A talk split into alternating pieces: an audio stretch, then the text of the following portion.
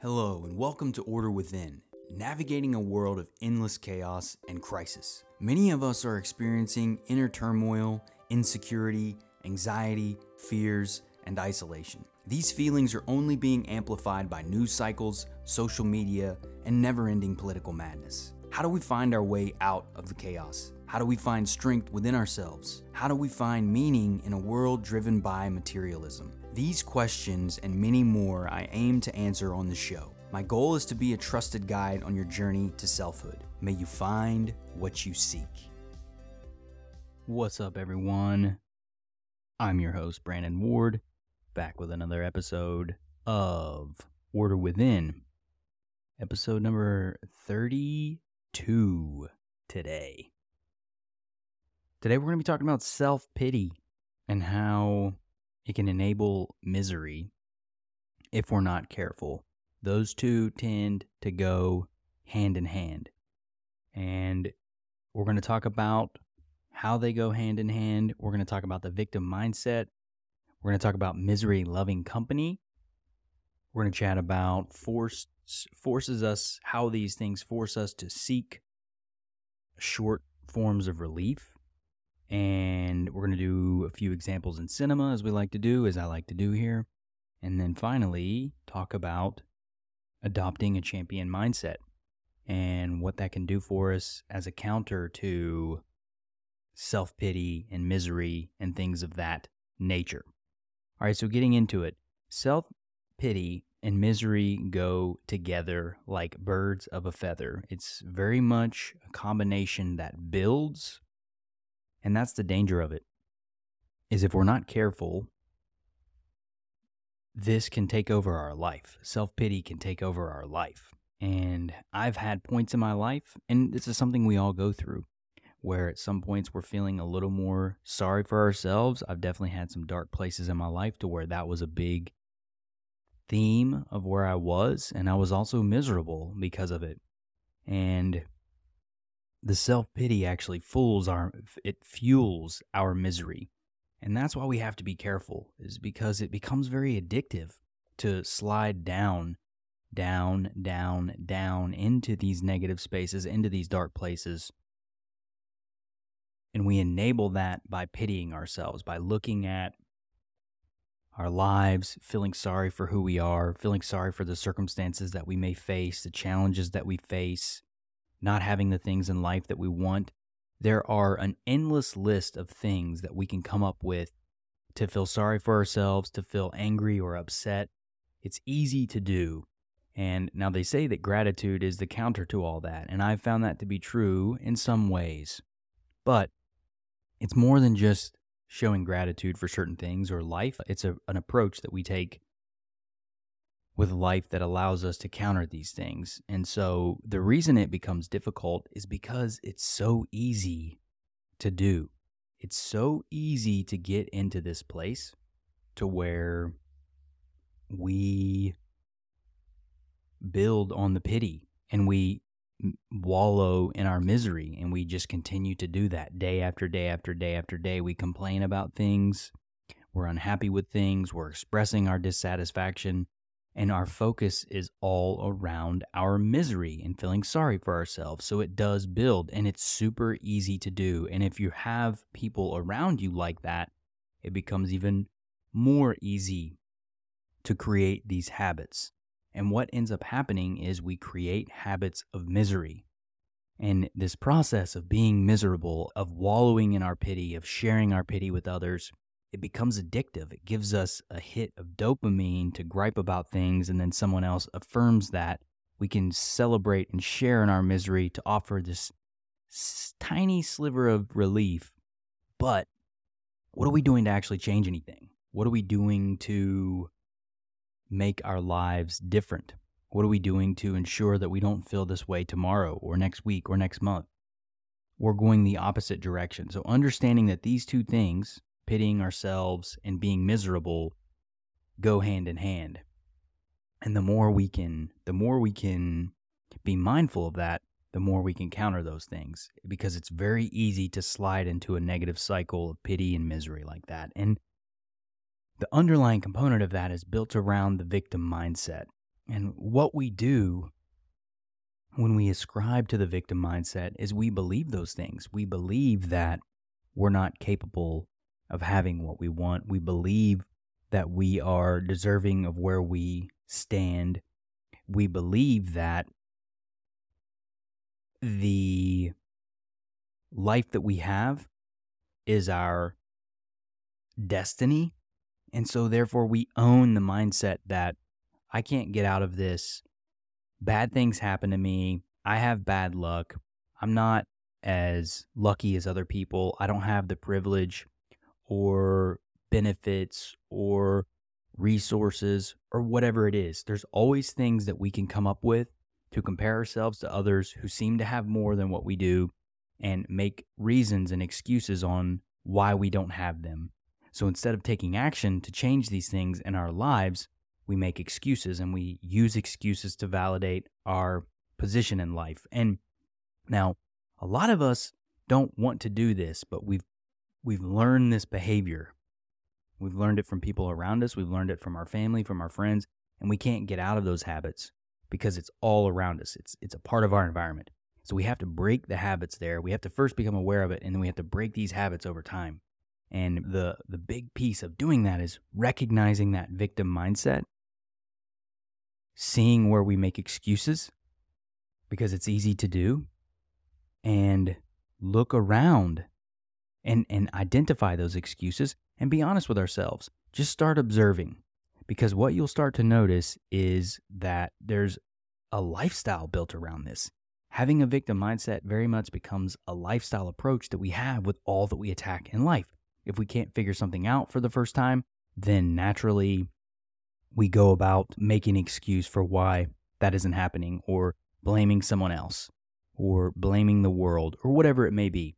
Now, again, there are actual victims in the world. I'm not trying to say that there are not people who are victims of circumstance because there absolutely is.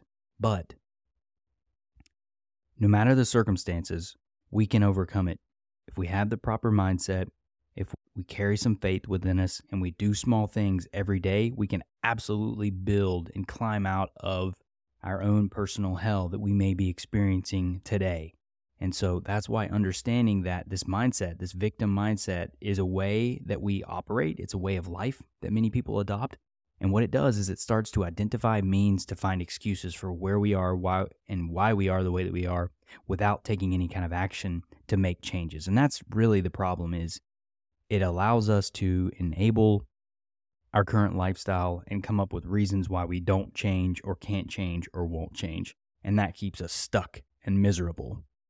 And what that does is because many of you have heard this saying misery loves company. Misery loves company. And what you'll notice is that when you are like that, when you're in a pitying state, when you're in a miserable state of existence, you're drawn to other people like that. And if you're not careful, if we're not careful, because I've done this too at points in my life, we surround ourselves with people who share that mindset and we don't allow ourselves the ability to move, to to grow, to be free from that. So we surround ourselves with people who are stuck in that mindset and therefore we adopt that mindset and therefore we reflect what everyone is like around us because that's all we're seeing, that's all we're doing. That's the people that we're interacting with. How can it be any different if we're only surrounding ourselves by people who are also miserable, who love to pity themselves and to come up with excuses and to view themselves as victims and to find ways to validate where they are from the world around them. We can all come up with endless reasons on why we don't have the life that we want, or the things that we don't want, or the fulfillment that we desire, or the relationship that we want. It's easy to come up with excuses for why we don't. And so misery will love company. And if we're not careful, it's going to push away all those people that could actually help us get out of the state that we're in, the situation that we're in. Because the people that are growing, the people that want to change, the people that are making moves are very turned off by that. And I've noticed that in myself too, as I get more adopting the growth mindset, more aligned with challenge, more aligned with making things happen. I am very turned off by individuals who tend to make excuses or who talk about things, who make complaining. This is why I've moved away from politics because people love to complain, but they take no action. Their action is the complaining. And that's the same concept around misery loving company is that the action is replaced with misery, with pity, with complaining. The act itself is griping about things. And you'll tend to find that like to like with that type of stuff. And so if we're not careful, we'll push away all the people that could help us get out of the situation that we're in.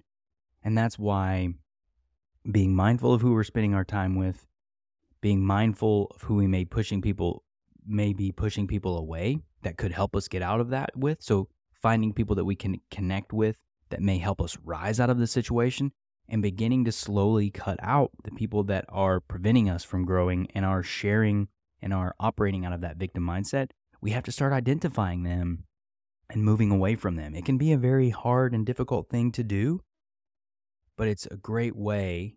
It's not necessarily an easy way, but it's a powerful way to move forward in our life and to make the changes necessary for us to live the life that we desire. Because ultimately, at the end of the day, that's what it's about. Because when we live in that misery, miserable state, we're going to connect with other people. But when we're striving to grow and do more things, we're going to connect with people who are similar, similarly motivated, who are trying to do similar things. So it goes, it works both ways. So finding our tribe, finding people that are also trying to get after it and do things, aligning with people. That's the beautiful thing about the internet today. Twitter, LinkedIn, Facebook, whatever you can connect with individuals all around the world and build relationships with people who are trying to do things too that aren't in your local area. And it's very rewarding finding your tribe, building your tribe, and making that happen. And so I encourage you to find your tribe. I encourage you to make those connections, to get out there and make build relationships online and do everything that you can to establish genuine connection through relationship building. And it can be as simple as just DMing every now and then with some people that you connect with on Twitter or wherever it may be on your social platforms. Just building those relationships. It will pay off in the long run and it will help accelerate your ability to get out of this miserable state, this pity, self pity state, because it's addictive. Like I said earlier, feeling sorry for ourselves is a very addictive thing. It gives us those initial hits and that's what it does. It forces us to seek short term relief. And that often ends up being dopamine addictions. So when we're in that pity state, we seek things that can help us feel better. And so we're on the search for short term dopamine and pleasure hits. And often that creates addiction cycles. If we're not careful, we get addicted to those things. That could be scrolling through social media, that could be playing video games, it could be watching porn, it could be doing a lot of things that do not serve us in the long run, but give us short term fulfillment or dopamine hits to feel better, to offer us temporary relief, but it's not solving the problem. And that's the challenge is it all offers temporary relief, but it's not getting to the root issue. It's not getting to that underlying component of why we are the way that we are, why we're viewing the world the way that we do, and how we break those cycles of pity and misery because this only delays the inevitable change that comes. Like when we do this, it just keeps us in that state and we become addicted to those activities and we just want more and more and more and more and we need more of those things. So we never get out of that cycle unless until we make the decision to say enough is enough and start putting in effort to make those changes. Life requires effort, y'all.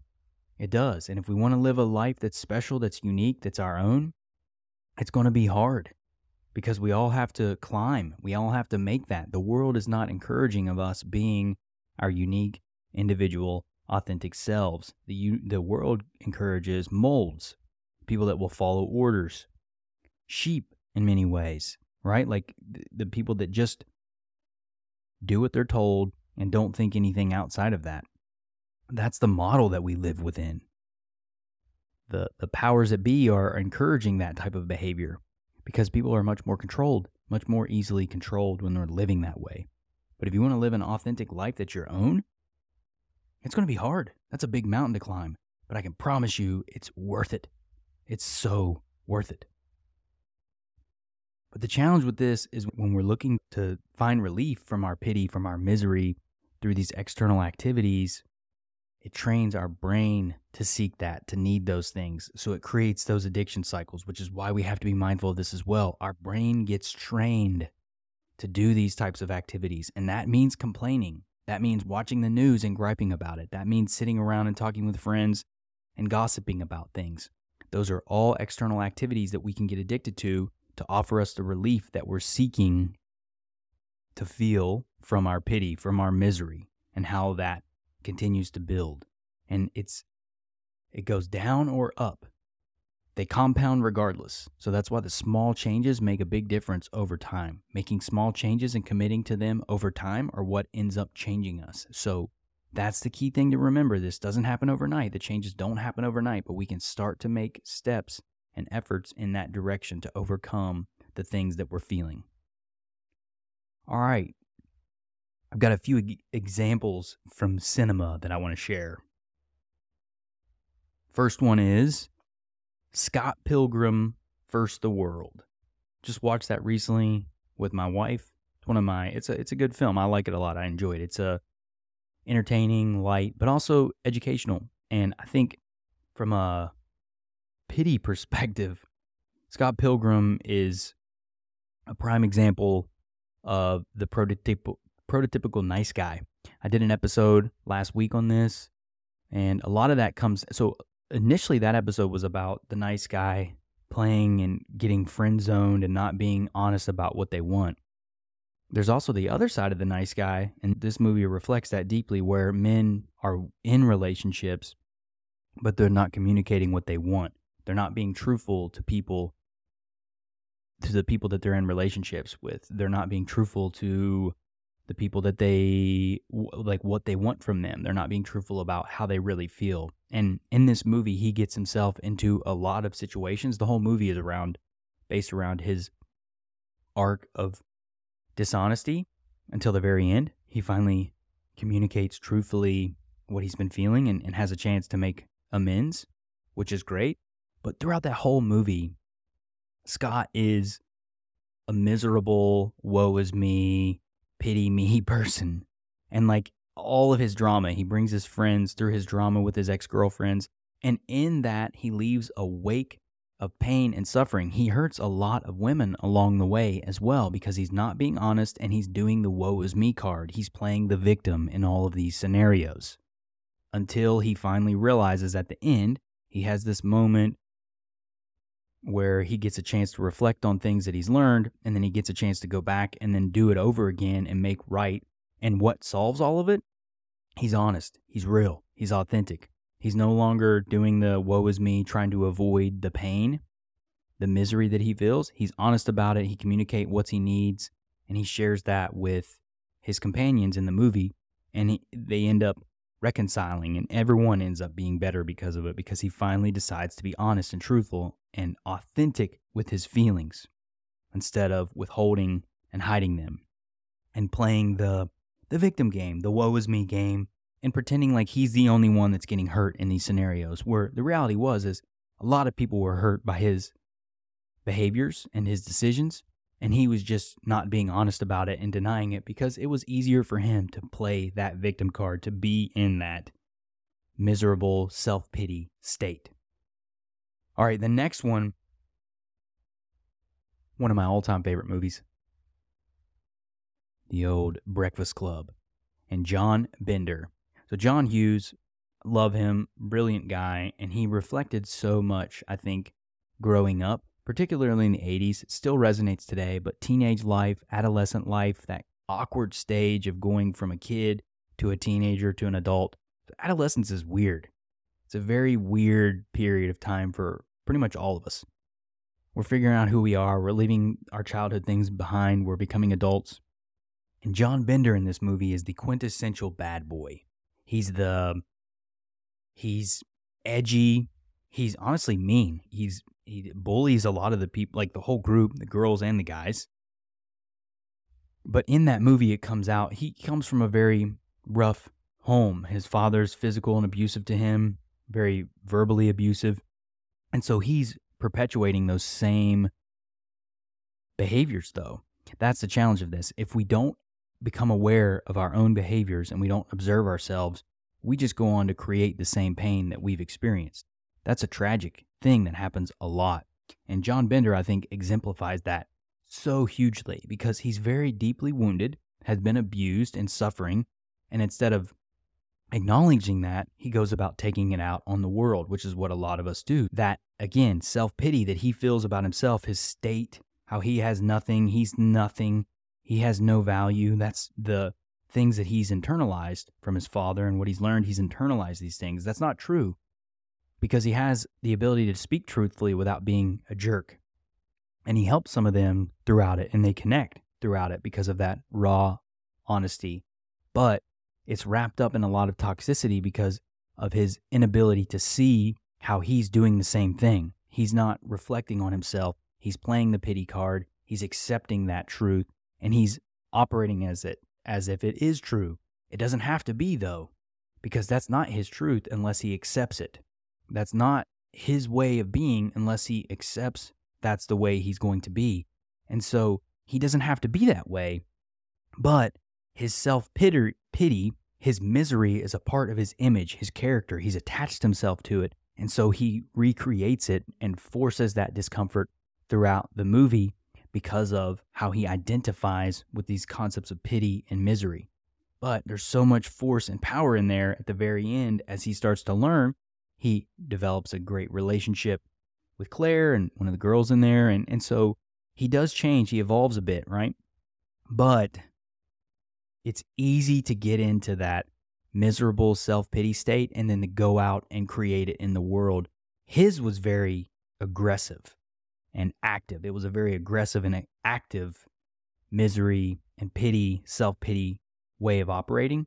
And he went out and recreated that. So that's like two contrasts Scott Pilgrim versus John Bender. One's very passive, the other's very aggressive in their approach, but still, misery and self pity is at the essence of all that. And when we pity ourselves, we enable that story of misery. We enable that path of misery to continue on. And we only fuel it. Our self pity fuels that misery and the path that we're on unless we break the chain.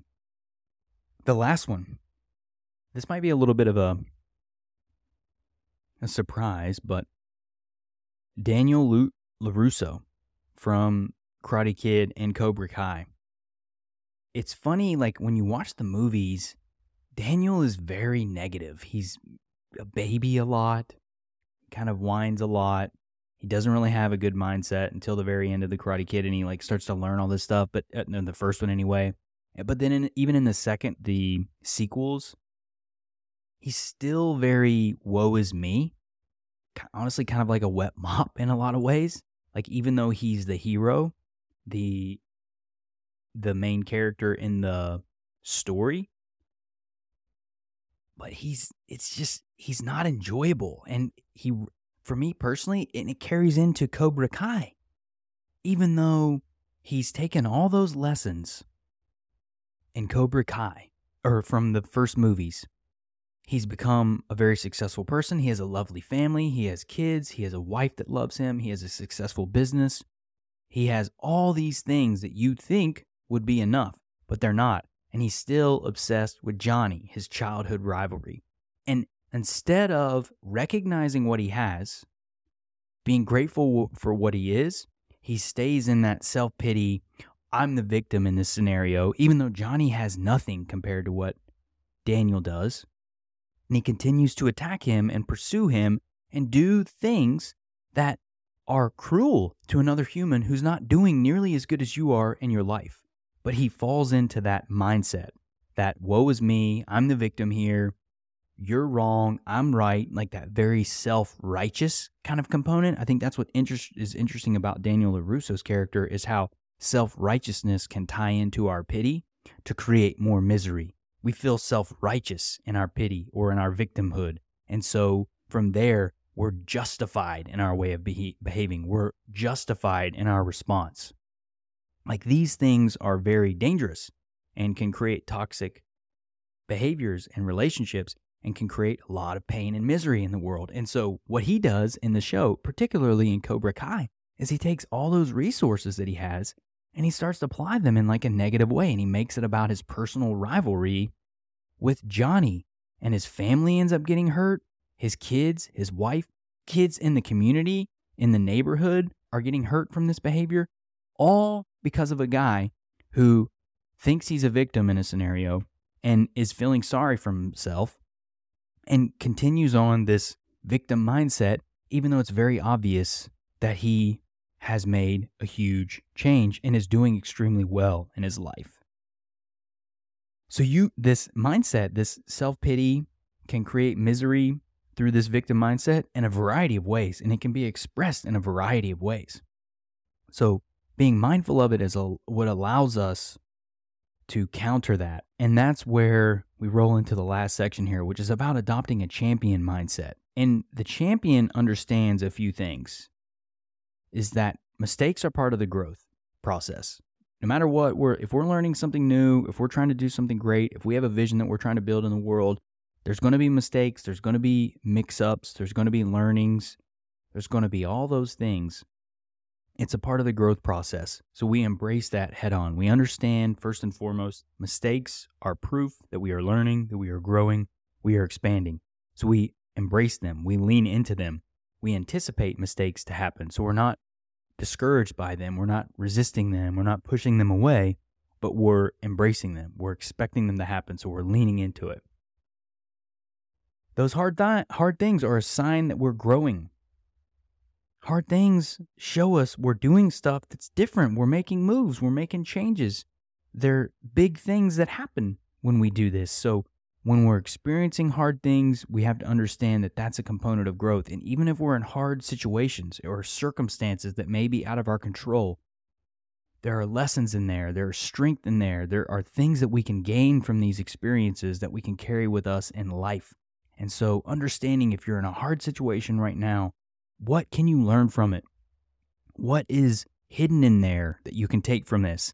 Maybe it's simply the capacity to suffer because suffering and doing it nobly is an incredible skill and it can help us go a long way in life if we're willing to do it. And so by doing that, we can lift ourselves up out of these situations and embrace that struggle. So understanding that hard things is a, is part of this and that if we're in tough situations by leaning into those moments and embracing the learning, the champion mindset, the growth mindset we can gain from those situations, move forward, and then do the things that are needed to make change. Discomfort is normal. When we're doing new things, when we're learning, when we're growing, when we're building, we're going to be uncomfortable. So anything new, anything that challenges us is going to make us feel uncomfortable, anxious, scared, all of those things. That's good. Those are indicators that we're doing something different, that we're growing, that we're expanding ourselves, and that we're learning. So that is fantastic. It's a good signal there is some discomfort. And then the last piece is about bringing awareness to our behaviors, observing ourselves, looking at what we're doing. Just observe, observe how our mind works, observe our thoughts. How negative are they? How pity oriented are they? How miserable do we feel on a daily basis?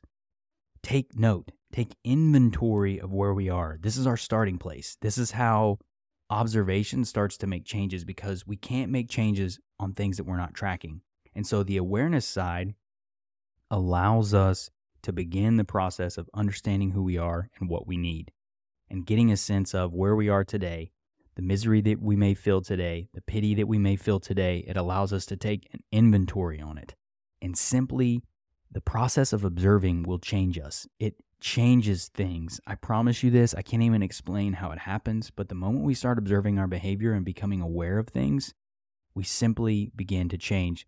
That may mean that something happens, and because we're observing ourselves and we're making an effort to observe ourselves in a moment, instead of getting angry or upset or jumping into the pity party, we pause and simply don't participate. We recognize what it is. We see that impulse to participate to feel that initial hit, that initial high for complaining that we get from it, that simple awareness can sometimes allow us to stop and say, you know what? I'm actually not going to participate. I'm just going to sit here I'm just going to absorb. I'm going to listen. I'm going to see how I feel. I'm going to note the difference in the way I feel normally from when I do this. That process is transformative. It doesn't happen overnight. It's a habit that we absolutely have to build, but that process will change our lives if we commit to it. And doing that allows us, by being observant, it allows us to do this. It allows us to expand and grow and change. So, observing ourselves, observing our behavior, becoming aware of it, and being honest about it. If we're in this state and we're pitying ourselves and we're feeling miserable, that's okay. First, recognize where we are so we can begin.